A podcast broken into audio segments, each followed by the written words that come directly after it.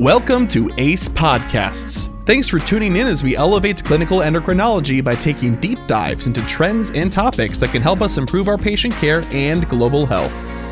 Find the latest episodes on aace.com slash podcasts.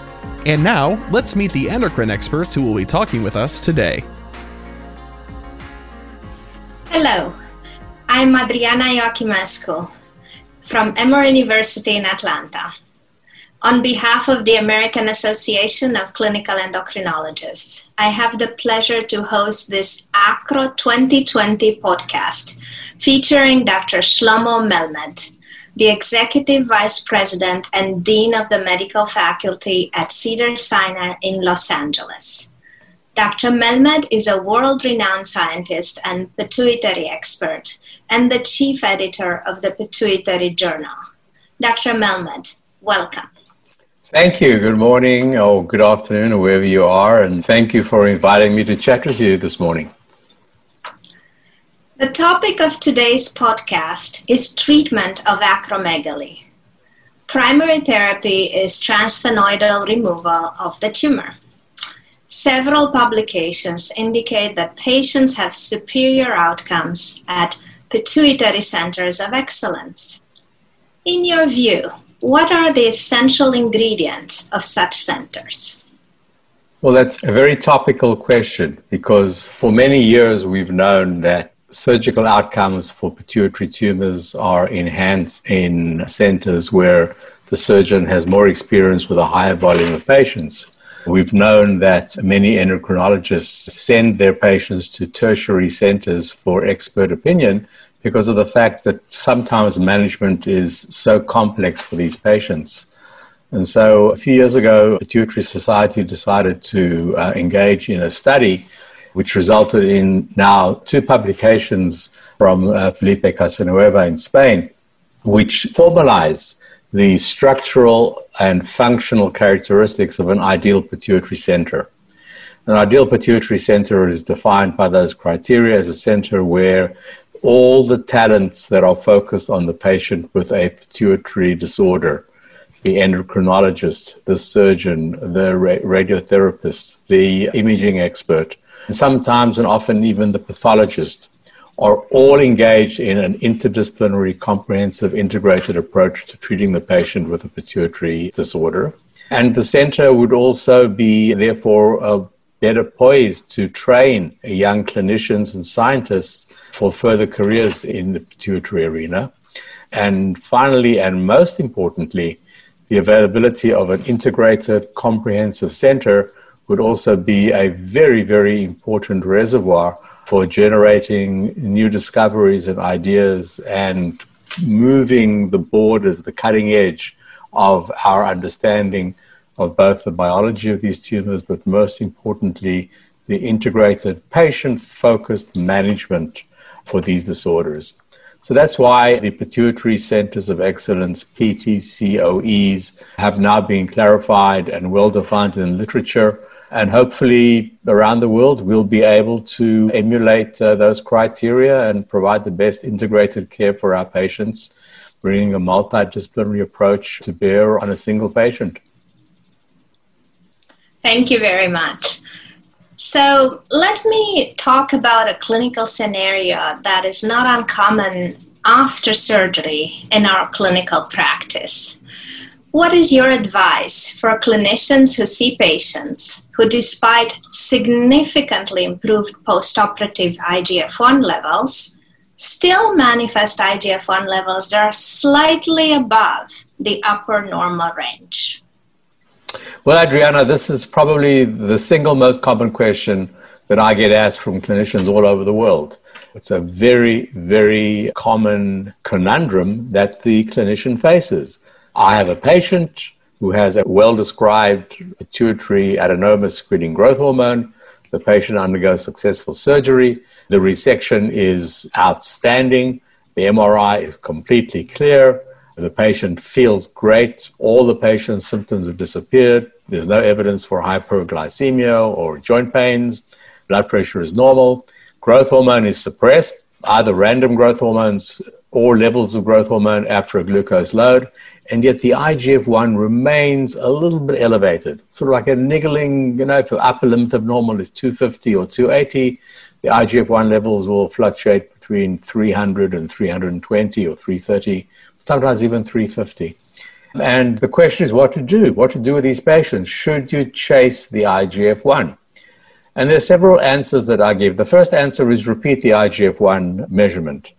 Because as you know, IGF 1 measurements in our laboratories are not very precise and they can fluctuate both within and between laboratories. They fluctuate during the time of the day in the same patient. And so the reliability of assays is a very important concern for these patients. So my first suggestion is repeat the assay repeat the measurement. If it's on repeat, it is still high, then my next suggestion is to wait. Wait six months. The recent uh, Pituitary Society guideline updates suggest up to six months IGF 1 can still be elevated. But sometimes we see that these elevations may last even longer, up to a year after surgery before the IGF 1 really comes down to normal. So, my bottom line message is don't chase the IGF 1 don't treat the patient just because of the biochemically mildly elevated IGF 1 level if everything else is normal. And the best approach to those patients is time, the duration. And as the duration after surgery increases, the chances are that if a patient is truly cured by the surgeon, the IGF 1 level will normalize. In fact, I, I, could even go back and say I've seen some patients who only normalize after a year. And I know there are patients described sometimes who normalize after 18 months. So there's no rush if the patient is asymptomatic. So we know that some patients with acromegaly cannot achieve remission as a result of surgery, and that's because they present, unfortunately, with large invasive tumors that cannot be completely removed. This is where the medical treatment comes in. And today, medical treatment of acromegaly includes tumor targeting agents and growth hormone receptor antagonists. Somatostatin receptor ligands have been the mainstay of therapy, with now four different FDA approved medications in this class. Also, a growth hormone receptor antagonist is currently approved for use in acromegaly, while dopamine agonists have been used off label. Dr. Melmed, what is new in the 2020 consensus document with regards to the medical treatment of acromegaly? Well, we usually, when you ask that question, most people would have to answer, well, this year there's not nothing much new, it's more of the same. We have our approved approved molecules and we can treat our patients with a varied menu of, of therapeutic approaches. For the last two years, actually, and especially the last year, we have indeed had some major advances which will help patients. There are two important new advances to my mind as we assess the, uh, the updated approach to consensus guidelines published by the Pituitary Society this month. The first is the use of combination therapies. Combination therapies of using a somatostatin receptor ligand with either a dopamine agonist or with a growth hormone receptor blocker like pegvisomant are not approved. So, combination therapy will not appear in the approved labels of these medications. However, there have been uh, several important studies published this year which indicate that various formulations of combination will in fact provide very, very effective control. In fact, um, we have just uh, uh, published a study directed by Vivien Bonert at our center showing in a prospective fashion that you can achieve 96% biochemical control of patients who receive low dose somatostatin receptor ligand once a month, plus relatively low dose pegvisomant, the growth hormone receptor blocker, once or twice a week. And this combination is as cost effective than all the other combinations that have been put out in the literature, in fact, less expensive. And so, both in terms of efficacy, achieving 96% of patients achieving control, as well as lowering the cost of therapy, will be a very, very uh, important indicator of a wonderful new opportunity for patients to enjoy in an attempt to achieve control without having to undergo daily injections with the added growth hormone receptor blocker. So that's just one example which is recent, which really exemplifies the approach to cocktail therapy. And I strongly suspect that as we go forward, we will be, all of us, be refining these approaches to really achieve maximal control for our patients. But there are other studies from Europe which would tend to support this, both in controlled and uncontrolled patients. And so I think combination therapy will become uh, part of the standard practice for endocrinologists. But I want to emphasize it's not approved, so it's not in the label. And the second exciting advance for therapy is the newly available and newly approved oral octreotide capsules. And the availability of oral octreotide capsules gives our patients a very effective and user friendly approach to try and achieve control for their disorder. The advantage of an oral capsule are firstly that some people prefer oral pills to injections. Secondly, we know that patients who undergo monthly injections complain about their injections. And Christian Strasburger, uh, with a large group of co investigators, published a study uh, uh, two years ago showing the deleterious impacts of injections on patients' quality of life, on their subjective clinical feelings. Uh, besides being painful and being irritating and sometimes actually causing bruising, injections also require a visit to the doctor or to the clinic require missing work, require finding parking, registering for the pharmacy to obtain the medication. And so, by having available an, an oral alternative, this would really, really, really help patients. And the third advantage for an oral approach to treating these patients is the fact that many patients complain of an increasing symptoms towards the end of the month of the injection cycle the last five, six, seven days of the month, they feel much worse. And this has now been documented both in the Strasburger study as well as in a recent study by Eliza Geer in New York, showing that patient symptoms, a headache, joint pains, just not feeling good, fatigue, really exacerbate as the effects of the monthly injection wane. And so, hopefully, with the availability of a constant dose of octreotide by a daily oral administration will obviate the breakthrough symptoms which occur when the uh, effects of the monthly injection wane. So, those are some of the reasons why we believe that our patients are asking us to try oral approaches to their therapy. Bear in mind that the therapy is approved. It's approved for those patients who have shown to be responsive to injectable somatostatin receptor ligands and then can be switched to the oral. It is very early days. The drug was only approved uh, a couple of months ago. And so I'm sure that we're going to be gaining a lot of experience both for ourselves, but most importantly for our patients over the next few months and years as the use of the oral alternative becomes more prevalent. But this is really a very, very exciting advance for our patients.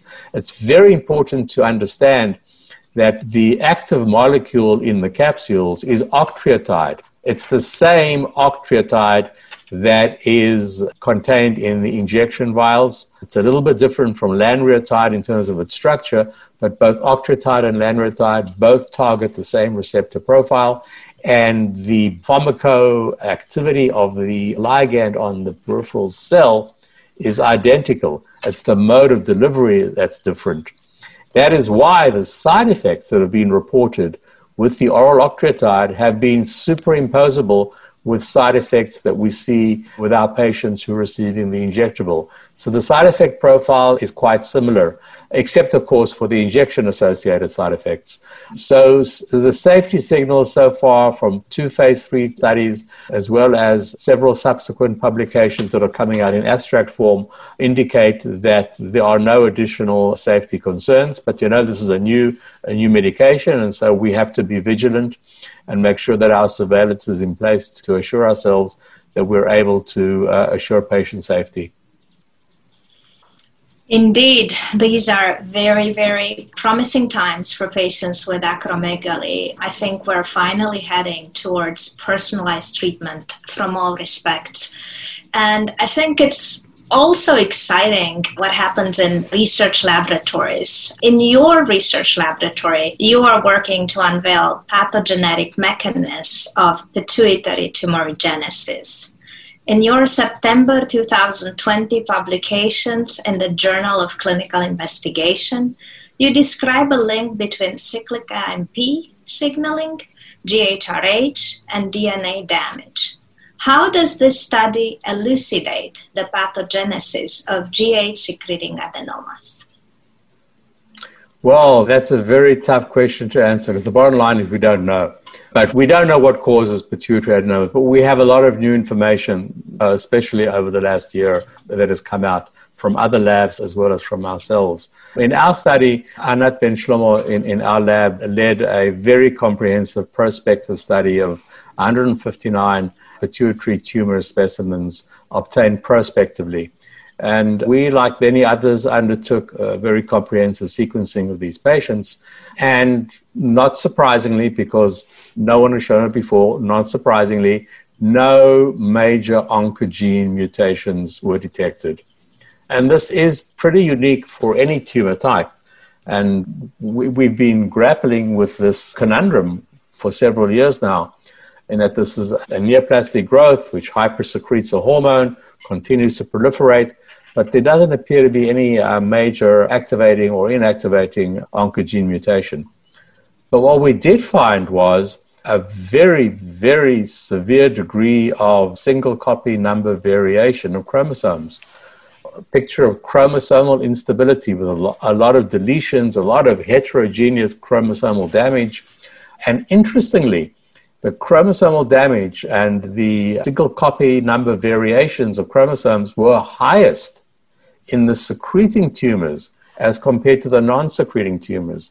And growth hormone secreting tumors, particularly, had a very high level of uh, single copy number alterations of their chromosomes. And then we went further and analyzed the pathways that were associated. And it turns out that one of the pathways of the several that we observed was the cyclic AMP pathway. And we know that cyclic AMP is involved in stimulating growth hormone secretion. We know that from the older work from uh, Wylie Vale's uh, original discovery that uh, growth hormone releasing hormone induces cyclic AMP to induce growth hormone production. And we then uh, reasoned, well, maybe there's a link. Maybe cyclic AMP being elevated by growth hormone releasing hormone or another as yet to be determined factor also contributes to the chromosomal instability. And that is exactly what we found that we were able to link the nodal effects of cyclic AMP both on increasing growth hormone secretion and on effecting DNA damage.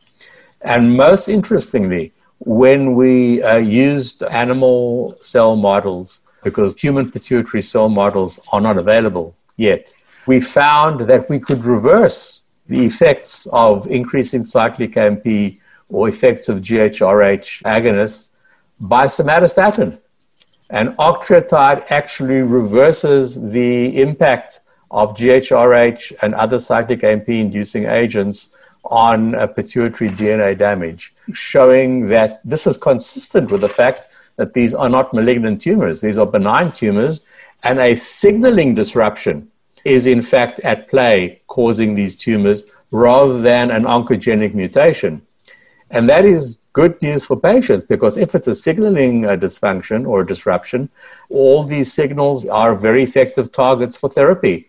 So our next step now is to try and target these signaling disrupting lesions with pharmacological agents to try and reverse them or at least halt them. And so this elucidates a very, very uh, neat linkage between DNA damage, growth hormone hypersecretion, and the lack of malignancy development which is such an important biological observation for patients with pituitary tumors. It's important and it's reassuring So when a patient comes to you and says, you know, I've been told by my doctor that I have a brain cancer, that's wrong. This is not cancer. Uh, this is a very unique adenoma caused by a disruption of signaling. And our study hopefully will uh, elucidate some aspects of those signaling disruptions. There was another study which just came out recently from uh, Belgium, which really allows a further elucidation of the signaling disruption in these tumors. And this study is based upon recent observations that a form of gigantism is associated with trisomy X, so called the X-LAG syndrome. These young patients have very severe gigantism and they have high levels of cyclic AMP and a protein called GPR101. And what these investigators did was that they actually created a transgenic mouse overexpressing pituitary somatotroph directed GPR101. And they had a very unique finding. They found that, yes, in these mice became giants, just like the patients did. These mice had higher blood sugars, just like the patients have. They had higher lean body mass and lower fat mass, just like the patients had, but no tumors. They did not develop pituitary tumors. They just a revved up constitutive hypersecretion of growth hormone, uh, which could explain the fact that these patients are giants. So, on the one hand, the model does extrapolate the human disease with a lot of validity and faithfully. However, there's clearly another factor which leads to the hyperproliferation. And so Albert Beckers in Belgium, who spearheaded this beautiful work, um, and many of us around the world now are pursuing parallel and, and similar approaches to try and dissect the signaling mediated causes of growth hormone secreting tumors rather than an oncogenic approach. And again, I think this is First of all, it's fascinating biology. It's wonderful pathophysiology. It, it, it opens up new avenues of, of knowledge for us, but again, re-emphasizes the fact that these are signaling defects and not cancers. And that is very reassuring for our patients. Thank you for such an elegant explanation. And it sounds to me that we're almost at a place where we could shift gears. It's almost like a paradigm shift. And I'm super excited to be a practicing pituitary endocrinologist uh, um, at, at this time. We might have a few more minutes, and if you have any other notable recent discoveries that you would like to share with our listeners, please go ahead. What I would like to emphasize, and thank you for asking such an open ended question, is I would like to emphasize the recent spate of publications from your lab, from many others around the world, on both epidemiology and patient centered feelings. In terms of epidemiology, and your paper in, endocrine really uh, is an exemplar of this, we are now seeing distinct sexual differences. Males appear to develop acromegaly at a younger age than females. However, the tumors are larger in females, and in some studies, the tumors are more aggressive in females. And so we don't understand the gender differences. And I think that now that these epidemiological data have been published and are available for us to really assess uh, objectively, you and your colleagues have opened up a very, very important arena for researchers to understand the sex differences between both the presentation of acromegaly but most importantly, the outcome. And when you mention personalized therapy, I think the most important determinant of personalized therapy is the gender of the patient, because clearly women have larger tumors than men. We already know that the larger tumors are associated with more sparse growth hormone granules than the smaller tumors.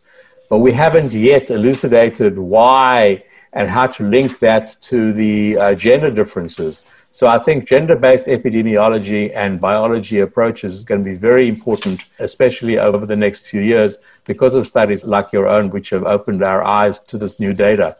And the second aspect, which is corollary to the epidemiology study, is the fact that we're now focusing far more, as we should, on the patient, the patient's feelings, the patient's quality of life. How do I feel about my disease? And we have now patients, and this has now been well documented, that, whoa, it's all very well. I go and see my doctor, and he tells me my IGF 1 is normal, but I feel lousy.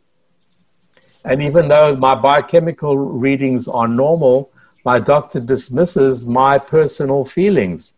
And that is a very serious concern for us to consider as treating endocrinologists.